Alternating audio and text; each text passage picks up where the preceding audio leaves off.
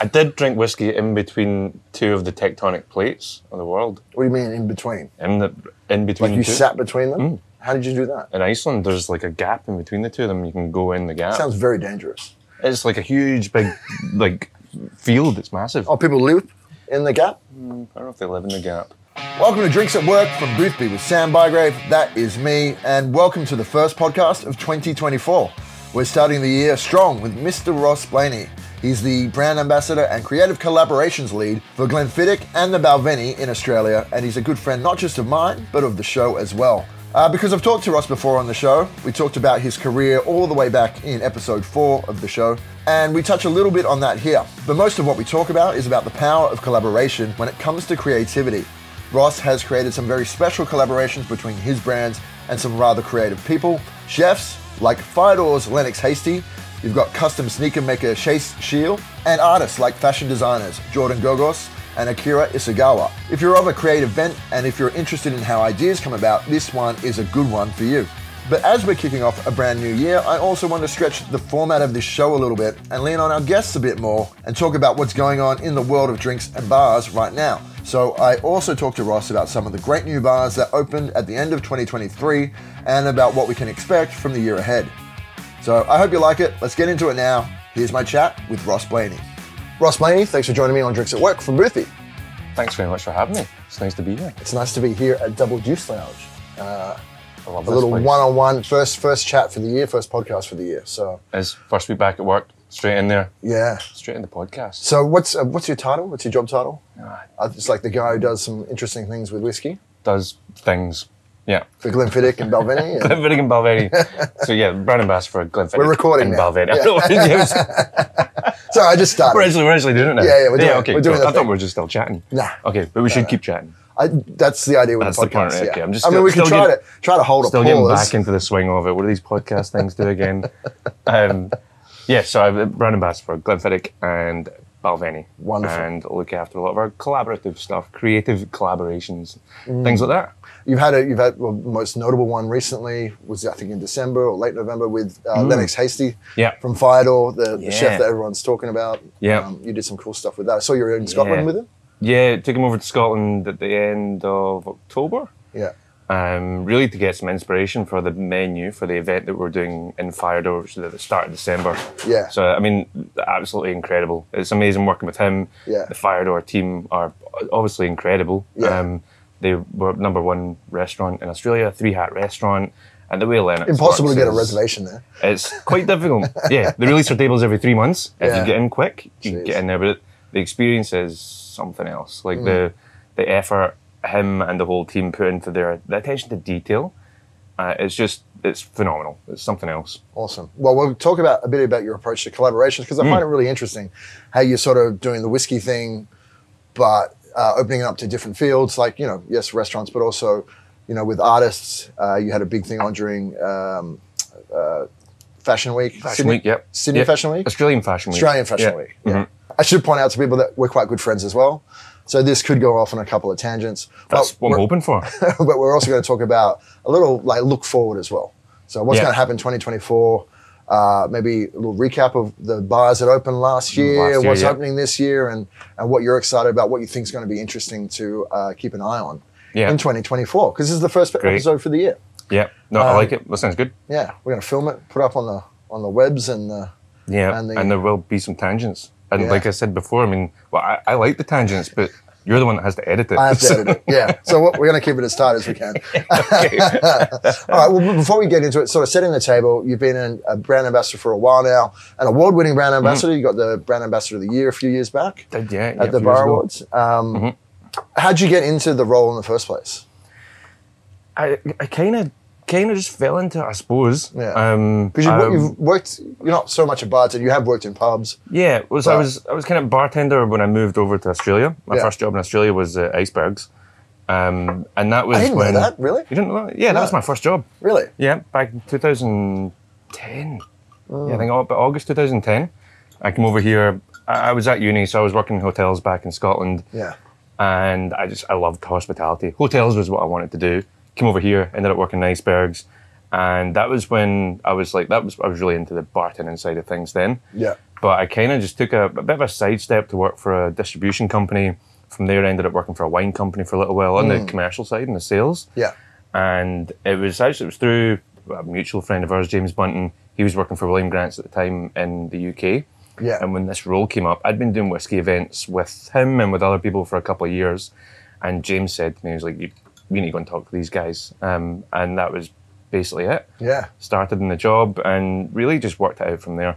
Yeah. Um, what was the biggest thing you had to get to grips with stepping into this ambassador side of the of the business? Weirdly, probably the biggest thing was um, public speaking. I'd never done public speaking before I took this job. Yeah. And now, I think I'm quite good at it now. I enjoy doing it now. You can't shut you up. Um, now. yeah, yeah. The events go on forever. I'm kidding. yeah, but that was I, I think I'd done public speaking once before that. Yeah. I was so nervous, like heart racing, like far too nervous, like crazy amount of nerves. Yeah. And when I took the job, I just realized, well, I I have to get over that now. Yeah, Just- what, what helped you to get over it? Because this is the thing, like, you know, if bartenders are doing cocktail comps, you got to get up there and talk in front of a whole bunch Mm. of people. Uh, it's not the easiest thing to do if that's not your jam. Yeah, I, I think when I started talking about whiskey, it made it a lot easier because I knew what I was talking about, and I enjoyed talking Is about that just it. because you're Scottish? Is that just that? Is, you put any Scottish person into an ambassador role, and you as can long as just it's do whiskey, they'll work yeah. it out. Yeah, just make it up, and it sounds like you're telling the truth because of the accent. Uh, no, I mean I'd worked in whiskey and around whiskey for years and years by that point. But I enjoyed talking about it. I think there was also maybe an element of there's a bit of pride, like your your culture, and you get to tell people about Scottish culture with the whiskey. Yeah. So for some reason, I was still very nervous. I still get nervous before doing public speaking. Yeah. But that made it a lot easier because I, I knew what I was talking about. I think that was what made it more fun, Yeah, well, you know, it's always better to listen to someone who knows what they're talking about. Um, or at least sounds like it. it's the accent, right? yeah, exactly. I'm just making it up. I'm still making it up. And now, when it comes to your role today, because I imagine it's evolved a bit over the years, you started on Balvenie, right? And now you've got uh, responsibilities for Balvenie and and Glenfiddich as well. Mm. Yeah. What, how wh- how do you see your role today? What would you describe it to you know to a, a layperson as? I think uh, I think the brand ambassador. Actually, how role would you tell in- it to a grandmother? Yeah. Okay. I think the biggest part of my job. So one is is communication. It's communicating what our brands do, what whiskey is, helping people understand it. So you Yeah. can have all the knowledge on whiskey or whatever your subject is, but if you can't communicate it to people, then it's not really worth much. Like if you know it, you can't tell anyone else. Sure. So communication is the first thing being able to tell people. I think the other part is like finding cool shit to do.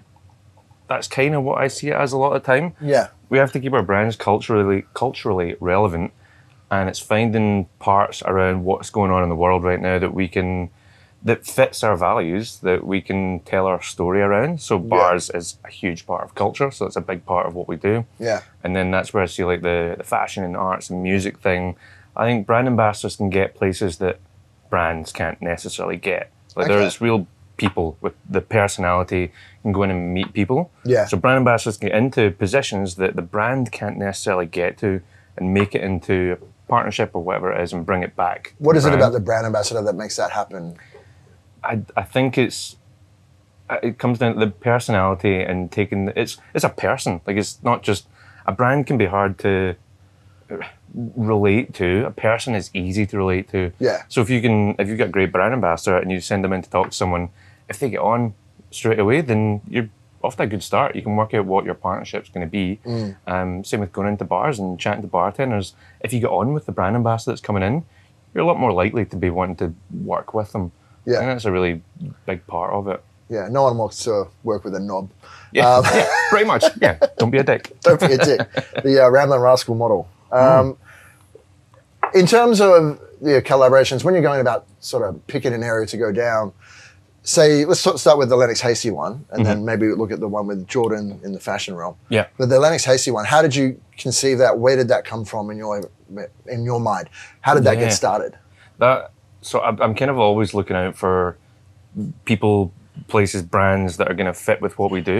It's about shared values uh, initially. Like it's I know what our brands are and what they believe in and what their personality is.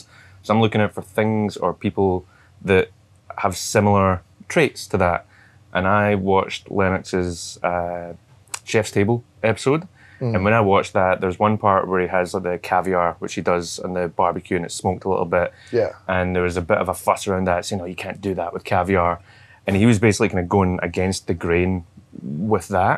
Right. But he was he was really like the attention to detail and everything he was doing. I could just see a relation. Originally, I thought it was going to be maybe a Glenfiddich thing, Yeah.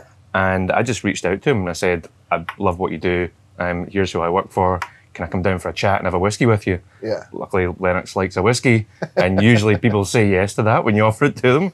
So I went down and uh, met with Lennox, and Does he have Scottish heritage? heritage? yeah, he does, Lennox yeah. is quite a Scottish name, right? Y- Yeah, exactly. Yeah. Yeah. So his uh, his mother's Scottish, and Right. that side of his family is Scottish. Um, his father's Australian as well. Yeah. Um, so he had a, a lot of heritage in Scotland. And when I went down and caught up with him for a whiskey, I realised after talking to him that it was such a perfect fit for Balvenie because Balvenie's so much about like craftsmanship and pursuit of perfection. So willing to look at the tiniest details to make the best that you can. And it's you want to make your thing the best that can possibly be. It's not necessarily about everyone else, but it's Yeah. your art form. Like you want to make it better because you feel you can do it better, and you want to keep growing and bettering that all the time. Yeah. And It's the like a more- handmade kind of crafty kind of aspect to it, and kind just of. I mean, like you talk about like sort of the hermits who just want to go. No, you know what? I want to make the the best pair of shoes I can, and I'm doing it in these kind of yeah. hard, difficult ways to do it. I think, yeah, it might be a difficult way of doing it, but if they believe it's the best way of doing it, they're still Right. going to do it. They're not cutting corners. Yeah. It's about some of it might be traditional, some of it might not be, but it's about what do you think is the best way of making your product, whatever it is you do, the best that it can be. And the more I heard him talking about how he does that, I realised that's e- exactly the same as Balvenie. Yeah. And then when I mentioned to him, he's like, "Oh well, Balvenie's one of my favourite whiskies," so it worked out pretty nicely. And that's it. The deal's done. Uh, yeah, I mean- th- pretty much. Yeah. Well, I think it, Well, I mean, we've been what- working what's together the for- next step you take then? Like when you're we well, Totally that, this fine. is that was the second year of our partnership um, when we did our event in December. Right. So the first time we basically set up a, a, a dinner in Firedoor, created a menu inspired by the whiskies, Mm. and it's, um, this is the part that I love probably the most about my job is getting to sit down with people who are so good at what they do. And be involved in that process. Yeah. So it's really the collaboration part. I mean, obviously Lennox is an incredible chef. I'm not going to go in there and say, "Oh, well, how do we, we do this with the food?" Like I, I don't know chef, I've got some ideas. exactly. I, mean, I can go in with the whiskey and like it help inspire, and I like to watch for little things that pop up and see if they fit in with a story. right. Um, so we can just like talk through the brand and the flavors and pairings that I've maybe had in the past that work to help inspire him. Mm. So I know he's going to come up with it, but I suppose my job is finding the right inspiration for him or whoever we're working with to uh, do something that they might not have thought of before. Like that's where the collaborative part is. You're making something that neither side could have done on their own. Yeah. That's really where the magic is in the Well, there's middle an of it. actual exchange of ideas going Yeah, on there, yeah. and then you get something new. Yeah, there's no point in doing a collaboration if it's you make this thing and we just put our brand logo on it. Like Yeah. that's that sometimes works, Well, but that's it's not really how a lot of collaborative. things get done, though, right? Probably, yeah, Yeah. It's the easiest way of doing it. But if you're doing like a, a true collaboration, you're making something that neither would have done on their own. It takes more time to do that. I, I think it just takes time and listening and spending that time together to really just chat it through. Well, you have to give a shit, though, right? You have yeah, to want yeah. to make something really good and really exactly. great. Yeah. you have to care about it, and I think that's the part where some of it does just take time. Like you, you sit and you know, maybe you're having a whiskey and you're chatting it through, Yeah. and an idea comes out after a while that wouldn't have come up if you'd just been setting a plan in motion. Like Yeah. There's things that pop up along the way that they just take time. Like you can't have all the ideas at the beginning; you have to wait on some of them coming Yeah. out. So yeah, it's just it's an amazing process to go How, through. how does that sort of process then sit within like a, you know, a company kind of structure where you've got, you know, marketing departments, you know, production, all this kind of stuff. Mm. How do you put that sort of because you know some of these things do take time. You're maybe not going to come up with the, the best idea straight away. You might need to sort of zig and zag a bit. How, Yeah. how do you navigate that part? Because it sounds like you get to be like the creative. Let's do amazing, cool stuff guy, but then you've got to make it work commercially as well, right? Yeah, absolutely. Yeah, I think that's it's a really important part that the company's spending a lot of money on these things, so it has to Yeah. have some kind of reward. Like, Can't yeah, just be fun. I mean, yeah, we, we want to do cool stuff. We want to make Yeah. Mm. cool shit. Like that's what we want to do. But there is uh, for both brands, like whether the artist, designer, or whatever it is, like their brand Yeah. and our brand, they a lot of it's reaching a new audience. You might be reaching someone that might not have Gotcha. thought about drinking Balvenie and Glenfiddich before. Yeah. So it might just be a, a new audience that um, you can tell your story too in a different way, but also for existing audiences, it's telling, it's sharing the values of the brand in a different voice. Like it's giving it in a, a, a new, unique way. I mean, there's a, a million whiskies coming out all the time.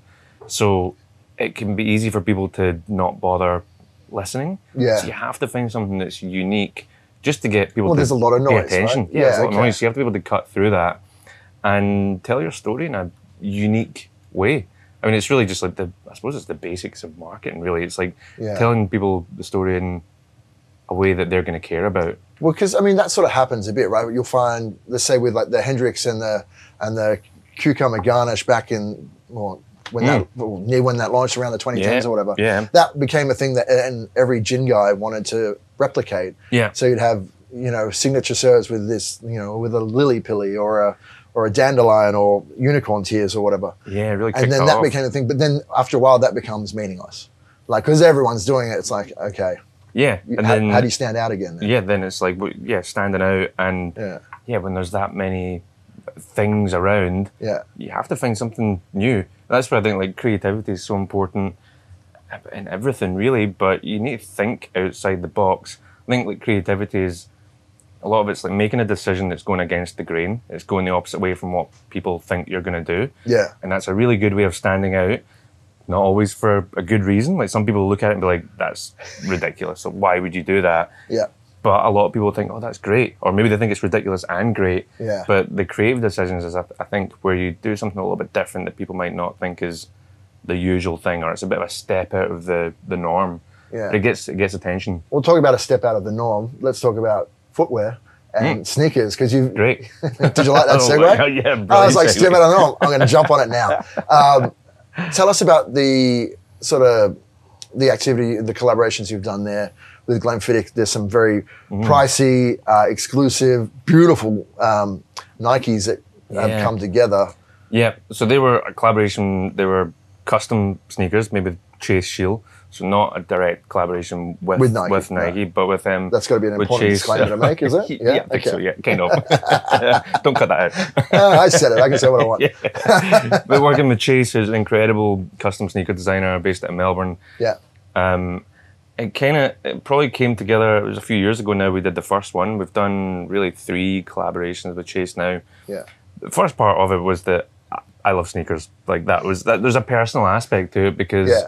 I think when you're doing these things, if you like it, then other people are gonna like it, and I think that's what I look out for. Things that I like, and then I think, well, will other people like it? I'm not just doing it for me. Yeah. I think, but if I like it, other people are probably gonna like it too. Yeah. And then Chase popped up on my Instagram somewhere, and as soon as I saw it, uh, I basically sent him a message and said, "Can I give you a call?" And I remember we, I was in Ramblin' Rascals. Yeah. Um, we were packing up some T-shirts. This was just like start of lockdown or somewhere in there. Yeah. And I remember calling Chase from Rascals and talking to him, and he was like, uh, what, "Who? Who's this? What? Sorry." and I told him, he's like, "Yeah, absolutely. Let's let's make some sneakers." Yeah. But then from there, it kind of grew because I remember I sat down with. Um, Well, let, us tell people what what, what oh, yeah, sneaker sure. was first. Like, So- what what what did it look like, and the the original how much one. did it sell for too? yeah, the original ones were two and a half grand a pair. Yeah, They were around the launch of the Glenfiddich 23 Grand Cru, yeah, and this was all around celebrating the occasion. And it was the first release um, from the Grand Series. Beautiful black and gold bottle, a beautiful box, and that was kind of the brief with Chase. Is that let's make something that's about celebration. It's some really special sneakers, but using that those design cues. Yeah. So that- and black and gold just looks amazing. Anyway. the design cues from the Grand Crew. Yeah, Yeah. yeah. So we made these um, custom Air Jordan ones, and we made twenty three pairs of them. Yeah. Um, beautiful black. Twenty three was the the number for a reason. the, whiskey was aged for twenty three years. So Okay. it was oh, not one- Jordan's number, right? also happens to be Jordan's number. Uh, funny synergies, coincidence. man, come I on. know. Yeah, just fit together. So we made 23 pairs. We made this beautiful giant um, shoebox at the commence. You got a bottle, some Mm. nice glasses, and the shoes. And we did a ballot for these 23 pairs, and they sold out um, in well, like two, two, three minutes. They were sold out. So two and a half grand a pair. Jeez. So it was it was Who, amazing. who are the kind of people start to buying it. these things? Like sneakerheads? I guess you have to be a sneakerhead. Yeah, I- I think so. Well, this was where we started to realize like even more of a synergy. Whiskey collectors and sneaker collectors, both of them are crazy in their own way. Obsessive. Oh, yeah, obsessive about Yeah. it. You want all the whiskies, you want all the sneakers, you'll like research everything into it. But there's a crossover of people that do both. Wow. And nuts. Like crazy people. And that, some of those people call me up and they're like, I'll I'll buy ten pairs of them. I'm like, I can't I can't do that. Like we're doing it through a ballot, so I can't just give you all of them. And they're like, literally I'll buy as many as you'll give me. Yeah. Um, but also realize like, so when you buy a bottle of whiskey, if it's a collectible bottle of whiskey, you have a connection with that bottle of whiskey from the beginning because you have to make a decision at the beginning. Are you going to keep this whiskey like a piece of artwork and put it on your shelf? Yeah. Maybe it'll be worth more money someday. Do you make a decision to keep it, or do you make a decision to open it and use it for what it was made for? Yeah. But it's going to lose its value. I mean, it's going to be gone. But you drink it and use it for what it was made for. Yeah. Same with sneakers. It's, You can it's put them on Wonder your Stock, shelf. Wonder Rock, right? Yeah, yeah, exa- yeah, yeah, exactly. Yeah. the same thing. But if Yeah. you get one of them, and for the sneakers, you put it on your shelf or you put them on your feet. And if you put them on your feet, they're not going to be worth anything anymore. Yeah. But you're using them for what they were made for. Yeah. So there's that like connection straight away from that collectible thing um, that you have to yeah, you become connected to the thing you've bought. Yeah. Plus, they're very expensive. Yeah. So yeah, that synergy was an interesting one. So we thought, well, why don't we just keep making some more cool sneakers? Yeah. Tell us about the collaboration with Jordan and Australian Fashion Week. Because I was walking down George Street here in Sydney one day Mm. and I saw a tram go past and it's fully wrapped with uh, Glenn Fiddick, but also uh, Yeah. photos of Jordan and uh, Akira. Yeah, Kira Isagawa. Yeah. Yeah, Famous Australian fashion yeah, designer, yeah, uh, influential guy. yeah, absolutely. How, that, how did that come about? Um, well, And, Jordan, and why, why was that important to do? So, well, we were- started working with Jordan Gogos uh, four, three, four years ago now. Fashion is one of the passion points of Glenfiddich. And that, that really comes back to the creativity thing. Like Glenfiddich's always been about creativity within the brand. Yeah. From the beginning when it was set up, also with the creation of single malt category, um, having a visitor centre at distilleries, but all these points throughout Glenfiddich's history, it's always been about unusual creative decisions and pushing boundaries. So when we want to work with people, we want to look for people that are pushing boundaries. And Jordan's been doing that since the beginning. He started out doing set design, and m- well, he's a multidisciplinary artist. And it was um, Christy and Say our that after a marketing couple of team. whiskeys, yeah. I know, multi multidisciplinary artist. um, and yeah, Christy is my boss. Um, she'd spotted Jordan, and and basically that's me to go and have a chat with him. Mm. Um, and we just hit it off. Uh, you know, he liked working with us. We liked working with him. Yeah. And what he was doing in fashion was completely different and unexpected. Um, his logo being like a Trojan horse is kind of like how he almost like snuck into the fashion world in a way Yeah. that he ended up in there and no one really realized. And then all of a sudden it just blew up.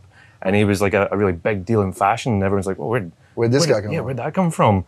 And that's like, that's the kind of thing that we just love that creativity. Yeah. And then it just ended up, it grew from there because we ended up with this a relationship there that we like working with him. He likes working with us. Yeah. And it comes down to the collaborative part. He doesn't just want us to pay for stuff. He enjoys working with us.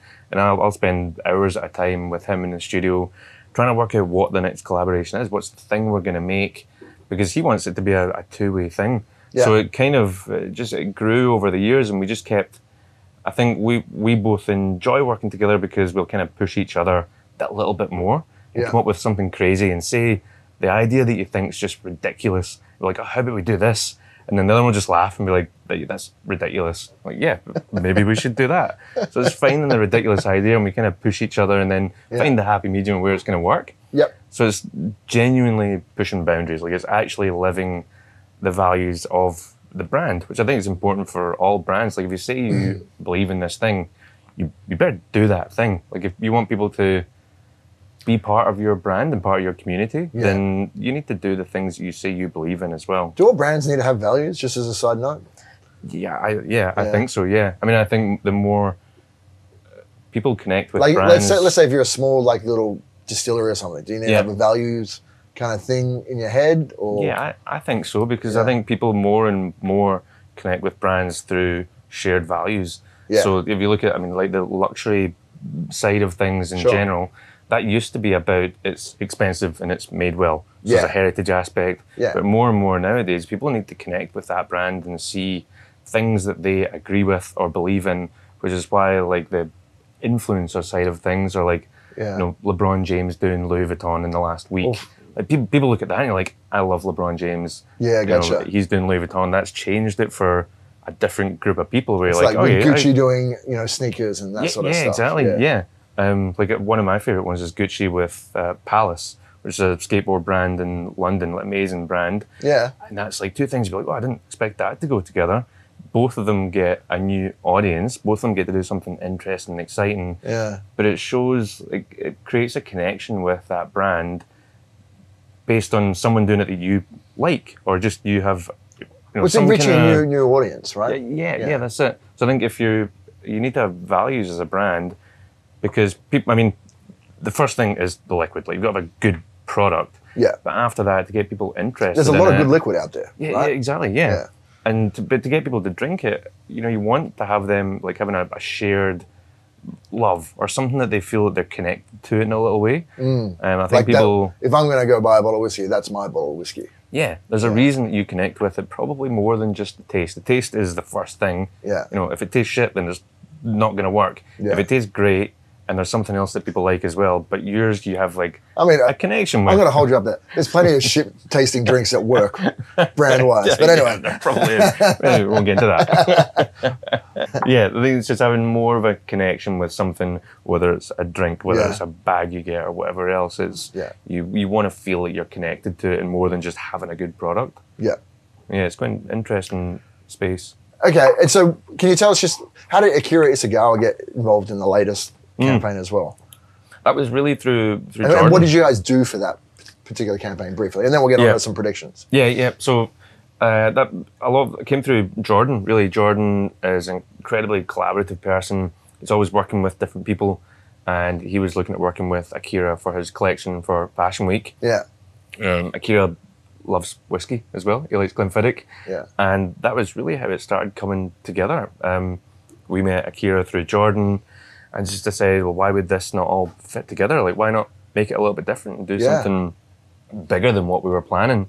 Yeah. So we kind of we started off by putting together a type of a style of fabric, and this was uh, this was such an enjoyable thing for me to be part of, sitting down with Jordan in his studio, with no idea what we were going to do. We didn't did not know. We knew we were going to do something for his runway. yeah, Um, actually, no, at that point, we weren't going to do anything for his runway. Right. But we were still looking at ideas because we're just having a bit of fun.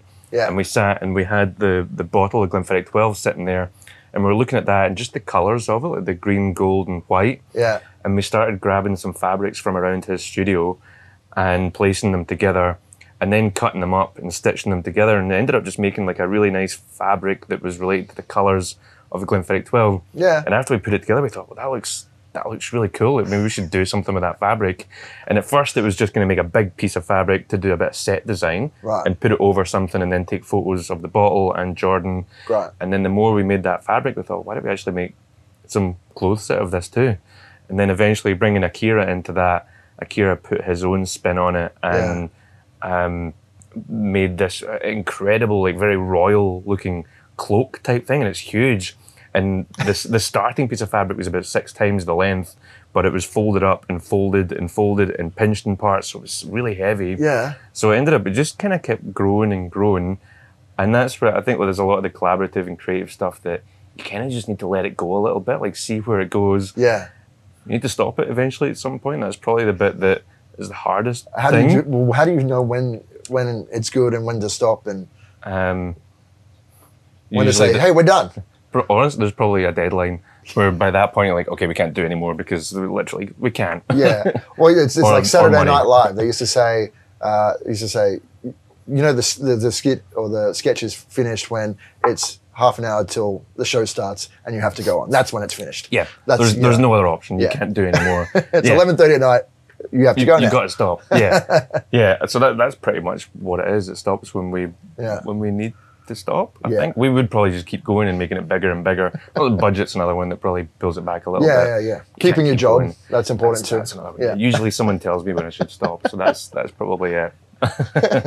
Okay. Well, let's have a look ahead now Hmm. for the rest of the year. It's something I don't often do on the podcast, but I think, you know, it's 2024. I like to s- try and do different and unique things as well every now and then. Oh, Yeah, great. Let's do you it. know, the idea of a look ahead podcast isn't unique, but it's, it is for drinks at work. Uh, not reinventing any wheels here. no, let's um, make some predictions. yeah, Get a crystal ball out. yeah, sure. You had a whiskey, that's fine. Um, but before we look ahead, let's have a look at back. I feel like we just came out of a really busy November, December, maybe October, November, December period, where there's like it seemed like there's probably a dozen great new bars opened up. Yeah, there's a lot actually, a lot of new places. Um, Was there anything that caught your eye in October? Like we had, I think back in November, Alice, the new bar from Pete Hollins, where it's Frogs Hollow Saloon, that opened up in Brisbane. Mm-hmm, Yeah. You had uh, Purple Pit in Melbourne from Joey Jones open up, or Joey Jones and Morris Tazzini, I might, might add. yeah. Um, I think at the end of December in Melbourne, you had Goodwater, so Fred Siggins, Cara Devine, Nate right, White. yeah. it Um, looks incredible. uh, yeah, Wong's in there as well. That's Yeah, like a little yeah. super group of bartenders. Yeah, you know? yeah, this as well, yeah. um, they've opened up. Then you had, Right. Caterpillar Club. down- Caterpillar down Club. the road from here, yeah. yep. Um, Well, it's, and this is you know, Old Loves was in October, that's right, yeah. which is probably my new favorite. I think in on Clarence Street. That's I, for I sure. already feel that Uh, Old Loves has been there f- forever. It's Yeah, old, it old is. loves. Uh, yeah. yeah. That's a lot to come out just in that space of a few months. That's it, right? There's there's quite a few of them that I haven't been to yet either, just 'cause I Mm. was traveling around at the end of the year. But Yeah. uh, the Melbourne ones are on the list for this weekend. Yeah, you're They're going like- down there, yeah? Yeah, yeah, I'm going down there tomorrow. Well, we'll get you to report back and Mm. let us know all about it. But there's also some new openings coming this year. Um, one, a couple I'm looking out for. We're sitting in Double Juice Lounge right now. Yeah. Mm-hmm. Uh, Claudia Beryl Morgan, who used to run the bar here after Oliver Churchill ran the bar here. They've now, the two of those people are going to be opening That's a bar right, next yeah, year. yeah, I think heard about somewhere on that. Enmore Road, maybe? Yeah, apparently. Yeah. What do you know? Yeah. What do you know, Ross? Th- that just what you said there. That is literally all I know about you it. gave me a knowing look. no, that, that's all I know. Um, I just heard about that last week. So, but I think yeah, there's a few openings that I don't know how secret they are or not. To Yeah. be honest, I don't know. Well, I know I there's a, mean- there's a few around from some There's a couple of Very- keeping it under my hat. But well well respected people in the industry opening up some new places. Yeah, I feel like Enmore Um, Road is going to in Sydney and in Newtown and Enmore out there. Yeah. Oh, That's and That's Tro- like- like Trocadero Room as well. with, uh, Trocadero Room Busan. opened. Yeah, Yeah. Oh, that was just the end of the year. Magpie. And that should- same, yeah, that one's next month or a few weeks away Yeah. or something. I think it's well. I think they're doing a little pop up now at the Magpie. Yeah, so it's, yeah, that's right. Yeah. so that's Yeah, the guys there's from so much. Jacoby's and Earl. So It's pretty he, exciting. he's like the mayor of that street. But then you also had Palomino Lounge from Mm-hmm. Dylan Howarth, who owns Fortunate Son. He opened up across the road next to the Enmore Theatre there. Yeah. I went in there the other week, and the drinks were delicious. You had like, I think I had a what did I have there? It's an army and navy. Yeah, I had a couple of army and navies. One of the best I had in my life there. They've got a killer frozen Irish coffee on the list. Mm-hmm. Oh, nice. Yeah, Okay, delicious. good. Well Yeah. worth it. Bringing back some Tales memories. That's it. Yeah, Bit, le- less creamy than the one at um, at uh, oh, where's it at? Tell me you've been to Tails without telling me you've been to Tails. Where Yeah, was the yeah, place we the- drank the drink? oh, good. I've- The, the oh. name slips my mind as well. I was wearing the T-shirt the other day. Oh, as the well. Aaron Rose. The Aaron, Aaron Rose. Rose. Come on. That's it, Aaron Rose. I basically lived We there were- whenever we I were in was in New there Orleans. every day last year. Um, so there's a lot of good stuff happening. Mm-hmm. Are there any trends that you've sort of picked up over the last years in terms of bars and you know going forward this year that you're think Yeah. we're going to see more of? I- I think one of them that sticks in mind is the the vinyl Mm. thing, the vinyl listening room, listening bar type Kisaten thing. or whatever, it's kisaten or something in Yeah, Japanese. yeah, yeah, that's yeah, yeah. and I, I love that. Like, I think it's amazing. I think it's really cool. Have we reached peak vinyl listening bar? No, I don't think Caterpillar's just over and they've got ten thousand records on the wall. Right, there. yeah, and the DJ booth, like it looks amazing. Like Yeah. it's such a cool idea. yeah. And so I think it's really interesting to see like trends kind of come in circles again. I mean, that was that was how people listened to music before. Like it's pretty normal. Yeah. but uh, there is a I'm thing. showing I mean, my age when I'm saying when I went to a bar, every bar had one because that's how you put that was- music on. That's how you play the music. That's what you had to do it with. And then yeah, moved away from that. But I mean, there's Yeah. a, there's a warmth to listening to vinyl. There is something really nice about playing an album the whole way through, which you don't really get anymore. I, I, Hmm. Oh, I that's a good love point, it. actually. So the Yeah. point is that they played the whole way through. Play, playing the whole thing. I suppose Yeah. if you've got like a DJ on there and they're maybe switching up from track to track. Yeah. But I mean, even like being at Caretaker's Cottage, um, when they don't have the DJs on, like at the weekend or in the evenings, when it's whoever's behind the bar that's doing the music, they're putting an album on and leaving that and then putting another one on afterwards. Yeah. And it's really nice to, I really listen to albums the whole way through. Like it's always jumping around to different things. Yeah. I love that trend. I, I think there's probably going to be a lot more of it, to be honest. Yeah? I, yeah, I think so. And I, I think like a evolution of it and see where I'm really excited to see where that goes. Yeah. Well, Uh, I, he- I heard last year in the UK was the the biggest selling year for vinyl in like decades, right? So, yeah, and I, I think it's driven by a younger audience too. yeah, It seems to be. It's not just nostalgia of old people. yeah. And I, I think Um, it's I think it's like an experiential thing. So that's probably one of the uh, the vinyl is part of it, but it's for bars going forward is it's coming back to the experience of being in a bar. I think Mm. we went very drink focused for a long time. Yeah. again, like drinks is obviously incredibly important. You need to have good drinks, but it can't just be the drinks. Like you need to have more around that, and I can see more focus on that. Like a vinyls, vinyls a good way of doing that. It Yeah. adds a nice uh, warmth and an extra part of experience. Like knowing what album is playing creates conversation. So I think there's a really good element of building the experience around it, which I can see growing more, whether it's vinyl or something else, whatever that might be. Yeah. What else could it be? I mean, I don't know if you maybe Sammy, you played the tequila song on the bottles. Hey, yeah, exactly. Well, I, I think I mean that's like even relating to like pop up bars and things because that's Yeah. another trend I think for the next year. It's going to keep growing, but I think the way that pop ups and takeovers need to change. Like if if I want to work with bars doing takeovers. It can't just be about the drinks. Uh, the drinks need to be great, but Yeah. what is the other thing? Like, want to work with bars to like say, what's the other thing that can bring your bar to life if you're taking it away? Because drinks usually just isn't enough for people. It's good for us in the industry. Yeah. But other people, they need a bit But more. also too, like it's hard to get the drink quite right. You tend to have they tend to be at these big festivals around the world, whether it's BCB or Yeah. or Tails or World's 50 Best, and then you're jam full of bartenders. yeah, Um, I often find the thing that kind of frustrates me a little bit is if I'm going to frustrates is the wrong word. I mean, I'm traveling overseas, drinking in amazing bars. So let's let's put it in perspective. yeah, But yeah, if I'm in say Singapore, I want to go see what the Singapore bars are doing.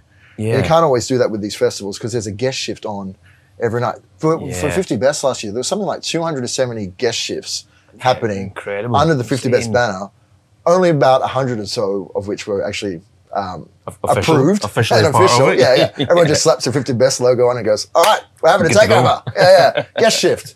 yeah. George from some bar in, I don't know, That's it. Ealing. Yeah, they're, good- yeah, they're making drinks here. I'm today. making drinks here tonight. Yeah, Um, but I think we maybe might be reaching like a, a peak kind of takeover guest shift thing. I- I'd love I to think see so. more collaboration, actual, like you were Yeah. talking about with the brand stuff and Yeah. collaborating with Jordan, whatever. So a bit of back and forth, so you get something new. yeah, I, I, I totally agree. I think it's, I think there's there's almost too many takeovers. There's too many to try and get around, but it's got it's got to evolve. I don't think it's going to stop or go away. It's got to evolve into something more because Yeah. why like why go like what I'll tell you It's why they're great to doing it. meet They're doing it to people get on the and- 50 best list or something, right? yeah Is that is that it? Do you think that's it? that's- there's probably a big part of that. I mean, I suppose if you're doing a takeover in another city, anyone that's well, you can't really vote for them unless you've been to the bar. Yeah. So going to another country and doing it Doesn't count. This is what I, does, shouldn't this is doesn't the really thing. Like count. yeah, so if you're voting for your 50 best photo, you've got to have visited the bar. You can't vote for a takeover. yeah, Yeah. yeah, So, th- So yeah. but I suppose that is still the thing. I don't know. I like doing, I, I guess it's good for raising your profile. yeah, I think some people just want to go on a trip, and I totally that 110% support. you Yeah, know? yeah, yeah. People just want to go and travel and show off what they do. Yeah. And I think it's really important. Like even doing the tails thing last year, where we took those the ten bars over at tails. When we started that, part of it You, was you about took 10 trying to- Australian bars, did Tales of the Cocktail, put on a big party. Yes, Yeah, big. yeah. Big fucking a lot party. of people, Yeah, a lot of people, big party was what, 2,000 people there or something? yeah. I think it was just a little over three thousand people overall Uh. across the over the night. Jesus. Um, it was it was massive, and but that was really that was showcasing Australian talent. yeah, and we, we just wanted to show people this is how good the bars in Australia are. And everyone saw it. Everyone was like, holy shit, this is Yeah. amazing. Like their drinks are on point. The hospitality and the service was the thing that most people commented on. When you get a 3,000 person party, most people are just going to be pumping out drinks. Yeah. But none of the bars we took were just pumping out drinks. They were pumping it out, Well, they but- were, they were pumping out drinks, but they were also taking time to talk to everyone, Yeah. having a bit of a laugh, like having fun. I mean, they, it's New Orleans in the middle of summer. Like they're all sweating. yeah. and Jay Cos was there, dying. like sweating out five liters. Yeah, yeah, exactly. Yeah, but you know, he's still like having a chat to everyone, making sure they're having a good time. Yeah. and people saw that Australian hospitality. So I think another thing with the takeovers is just showing the world how good Australia is because not as many people come here because we're far away. So maybe we need to take it a little bit more to them and show them because we're very lucky here that we have bar, we've got so many bars here that should be higher on those lists Yeah. or on those lists. There's so many that are just as good as London, New York bars. Yeah, I think sometimes often better. Yeah, Um, yeah, definitely. What do you, if, if bartenders are going to approach you about wanting to go somewhere and get some some brand support for these kind of takeovers and guest shifts? What are the things you're looking for as like a green light to green light these things? Like, what makes it work for you? What what gets you excited about them? Yeah, I think I think the first part's probably Like you've Uh, got to pull your product, so you, I'm guessing. yeah That helps. Yeah, yeah, that def- def- definitely helps. If you have our products in the bar, you're doing stuff with them. That makes it easy for me to say to my bosses, "We want to support this bar because Yeah. they're already supporting us." So that that's a, a very good start. Yeah, um, having an idea of what you want to do, I think, is really good. Like, if you want to go to Singapore and do a takeover, like, why? Like, what, what do you want to achieve? what What's do you the want why? to do with the brand? Why do you want to work with our brand? If you want to work with you know, Glenfiddich or Hendrix or Rake or whatever it might be, yeah, why do you want to work with that brand? So if you study the brand a little bit and say, okay, this is what that, this brand does, it's like the collaborative thing again. Like you need to look at your partner and say, this is what they do. How do we fit into that? Like, how does our bar and its values and its brand fit in with this brand that we're asking to take us overseas and have like at least a little bit of a an idea? Because if you're just asking for a trip, then fair enough. Like that's great to ask Hey, for shoot your shot. yeah, exactly. Why not ask for that? But if there's a little bit of an idea of what the collaboration can be, and I suppose in the end, we're not looking for commercial return. That's not the idea. It's about the promoting of the two brands, the bar and our brand, Yeah, but a little bit of commercial return helps. right. It makes it easy. If you're going to put a cocktail on the list after it or whatever it might be, a special menu on for the month, and you go to a brand and say, I'll do this for you after the trip, and we'll pump Yeah. through a bunch of stock Yeah, that's that helps. That helps. That's It goes a long definitely- it- yeah, greases the wheels a little bit. You can say to the bosses, "We're going to make a bit of money back. We're spending this on this, Yeah. make a bit of money back." Just makes it a little bit easier. gotcha. Mm. Uh, well, I hope everyone wanting to go to Singapore or or Spain or Yeah, I or mean, if you've got ideas, probably hit- not hit us Russia at up. the moment, but you know. Yeah, maybe not. I mean, choose, yeah, choose somewhere. Actually, I'm not, I'm not going to get into the geographical places where we should and shouldn't go. I'm going to skip right past Yeah, that. Um, when it comes to the spirits world, uh, whiskey world, what are the are there any sort of things you're going to expect this year as opposed to previous years? Mm. I guess there's you know I see uh, age statements coming back in a big way in in whiskey, but Australian Yeah. whiskey's booming. What are the Yeah. other sort of things you're seeing? I think more limited releases. Yeah. probably. They're a really good way of like eh, grabbing some attention and telling a bit of story. Yeah. So more limited release things.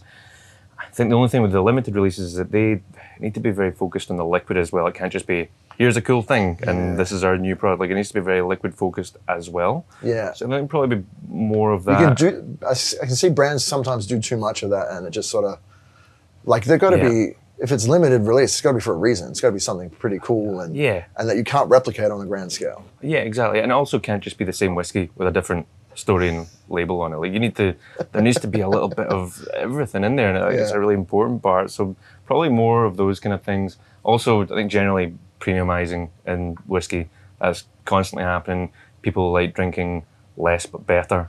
So you'd rather, I mean, like twenty-one and up. I think that's where things are moved towards. People want Right. to drink more expensive whiskey. People want that experience of having something that's rare and unique. So Yeah. yeah, I think more. I want to do that. I don't want to pay for it though. That, that- that's it's, the hard it's part. like it's crazy It- expensive. It at the does moment. get expensive, yeah. Yeah. But I think that's kind of like people. would- I think even like younger generation too, they're they're happy to spend a little bit more to get that extra experience Yeah. and not necessarily drink as much. right. Mm, So drinking something better, but drinking a bit less of it. So yeah, I think definitely premiumizing more yeah. great aged whiskey. Right. Or just you know one very expensive one for every three uh, blended whiskeys. Yeah, exactly. yeah. There there you go. Yeah. So Solved it. I You have did the three- math. You have three and then one of the other one, or no, no, Ah, you start with a good one. Yeah. yeah, right. yeah, yeah. And then maybe just yeah, what what's the saying? Only the first bottle's expensive. You know, after a couple of bottles, Yeah. you're like, well, Yeah, yeah, exactly. You not used that to I advocate uh, drinking outside of moderation. it. Um, drinking responsibly, of course. of course. Now you're a bit of a high flyer. I'm sure you're a fixture in uh, frequent flyer lounge, lounges around the world. Mm-hmm. Um, what are the big international events on your calendar this year that you're looking at? Are you are you going to go to Tails again? Are you Um, looking at where going to one of the many BCBs that is happening now. Yeah, I think I haven't planned it out fully yet, but I would like to go back to tails. Yeah, Um, I don't think we'll we'll do the same kind of things we did last year with taking ten bars over and doing that. That was a lot. I would like to did, go to did you tails get some and grey actually- hair from that? Uh, yes, uh, yeah, it was it was amazing. was and it was great. great fun. It was a, it was a lot. Yeah. Uh, one of the most amazing experiences I've ever had. Yeah. I'd probably like to go back to Tails this year and enjoy Tails and just go and like experience it. Yeah. Um, so I'd definitely like to go back to Tails. BCB. So you mean you mean my experience? It not going to any seminars, no, go to seminars. standing in a queue to get into parties, and spending I till don't wanna three be in a.m. at the queues. alibi. That's you've had it, Ross. Spend three days in Aaron Rose, That's basically. it. That's pretty much what I did. Yeah, Lose three days in Aaron Rose. Um, yeah, Uh, yeah, I would love to go by the tails. I think BCB. I'd love to do Athens bar show as well. That seems to Right. be getting a lot of that seems to be uh, bigger and attention. bigger. Yeah, everyone, everyone that's been says it's incredible. Yeah. So I would like to go and experience that, um, and then kind of see what else pops up. That's the main ones. I think Athens and BCB, whether Berlin or Brooklyn or both, would love to pop over to both of them. Uh, Mm. Have you, that's have probably you the done main BCB ones. in Berlin? No, I It's haven't. in, insane. It's- Yeah, I would love to do it. It Last looks time I was there huge. was like 2018, and it's only gone. I think it's doubled in size since then. Apparently, wow. it Yeah, is looks- a monster. It looks incredible. Um, I know we've done a lot of stuff there with William Grant and Sons and done some amazing parties. It's like 20 bar shows in one place, kind of thing. Yeah, yeah, Yeah. massive. Yeah. Yeah. I would love to see that. Um, yeah, you can kind of see see what else pops up along the way. Mm. But yeah, I probably need to plan those out actually because it's it's not cheap. Yeah. Well, it's January as well. exactly. God. First weekend. Yeah. Um, in terms of other things, I've noticed around town. You were at the Caterpillar Club the other night. I saw. Mhm. Yeah. Did you Did you try their lychee martini there? I did not. I think I think the lychee martini might be like the drink that is back this year. Oh, really? I yeah, think okay. I was hoping for it to come back last year. Yeah, right. Oh, It's- it's a oh, I'm drink I gonna have to know- go back there. Yeah, well, it's a drink I know how to make, having bartended in 2000. Yeah. So, That and daiquiris. that, well, the daiquiris back then was strawberry and in a blender. But, yeah, um, yeah, yeah. We got a few of them in Cat Paw Club as well. Blenders yeah, are out. that's right. yeah. Well, yeah, the blender is well and truly black. Yeah. Mm-hmm. Black. Um, and I guess like the one, of, I guess the one trend I would want to get your opinion on in particular is the world of AI that's coming down the pipeline, Mm. um, and how that's going to make. For, for me, it's about you know they're just going to be generating all this content all the time, and it's all going to be subservient, sub, sorry, substandard kind of dross kind of content coming out, and I think it's going to be a wash. The internet's going to be in a wash of crappy, shitty content. Uh, what's your thoughts on that for like how brands communicate, how bars communicate through their sort of their sort of um, reels and their stories and that kind of thing? Yeah. How do you, how's a b- bar going to stand out? I think AI is so interesting at the moment. I mean, I have an app on my phone. I have the Mid Journey thing on there where I use the Right. AI image generator. Yeah. And I pay a subscription to it. Just I usually use it if I'm sitting at a bar having a chat and make stupid images up on it. Just put all the prompts in and just have a bit of fun with it. Instead of being the barfly scribbling on the back of a napkin, yeah, exactly. That's exactly it. Yeah, making AI generated images. Yeah. and like put SpongeBob into Indiana Jones in a Disney style cartoon. You're like, what? What is that? sorry, I crazy said it was stuff?" going to be crap. That sounds amazing. Yeah, yeah, it's good. Yeah, and then design a bar around that.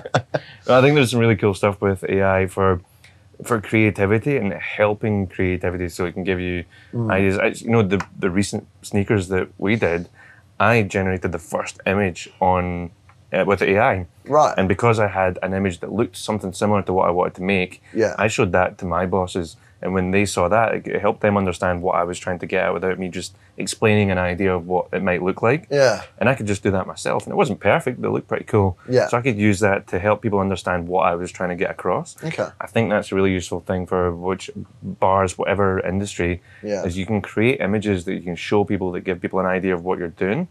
But also the way you seem to like chat GPT, I've not done an awful lot with, but watching other people do it, you can feed so much information into that and help you, he- get it to help you work stuff out.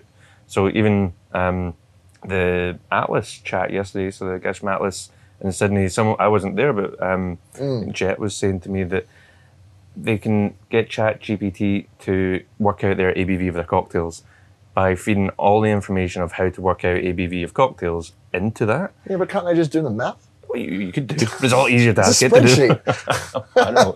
But they can get it to work out. So there's, I mean, that's not an example Yeah. of it, but there's loads of things that you could do with it that makes your life a little bit easier Mm.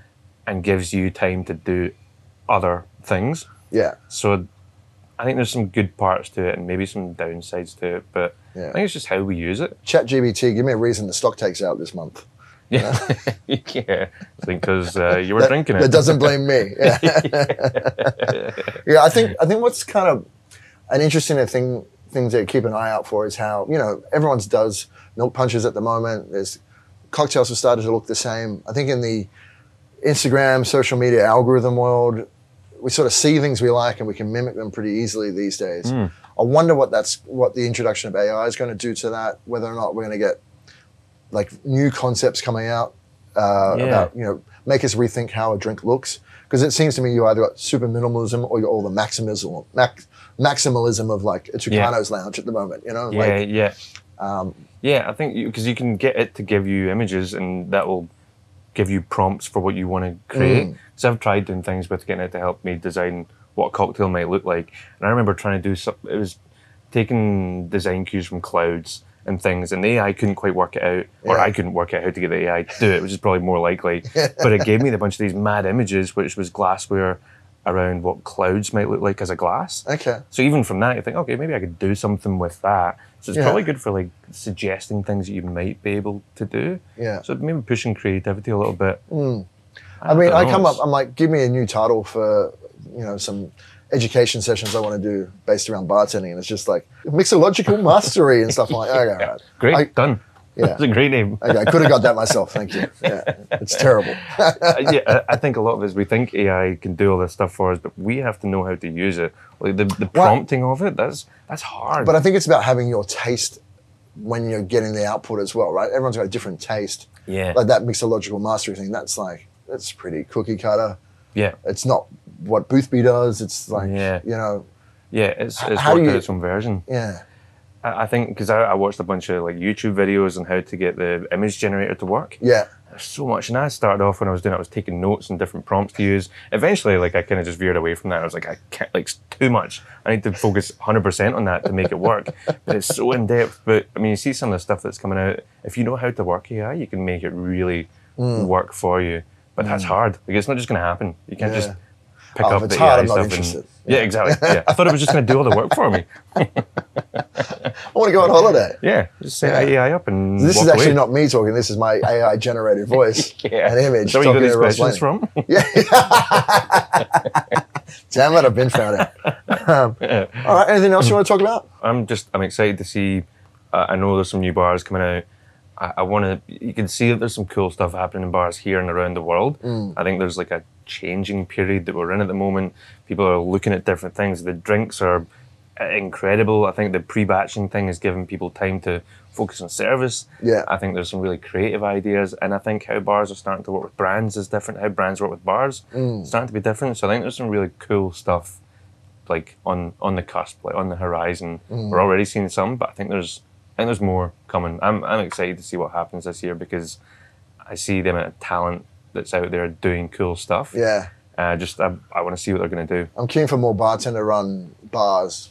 Bartenders Yeah. flexing their own muscle, their own kind of unique vision, I think. Yeah, Can't doing wait what, for more doing of what that. Mm. they like and what they enjoy and what they think other people will like. 100%. So no, it's uh, exciting times. You're an exciting person to talk to, Ross Blaney. Uh, Thanks very much for having me. Thanks for joining. Nice chatting. Thanks to Ross for the chat. Thank you to you for listening. We've got some big plans for this year, and that for me was a great way to begin. If you like this episode, I'd love it if you could recommend the show to a friend. And please make sure you tick the subscribe button in your podcast player of choice so you don't miss an episode. Until next time, this has been Drinks at Work from Boothby.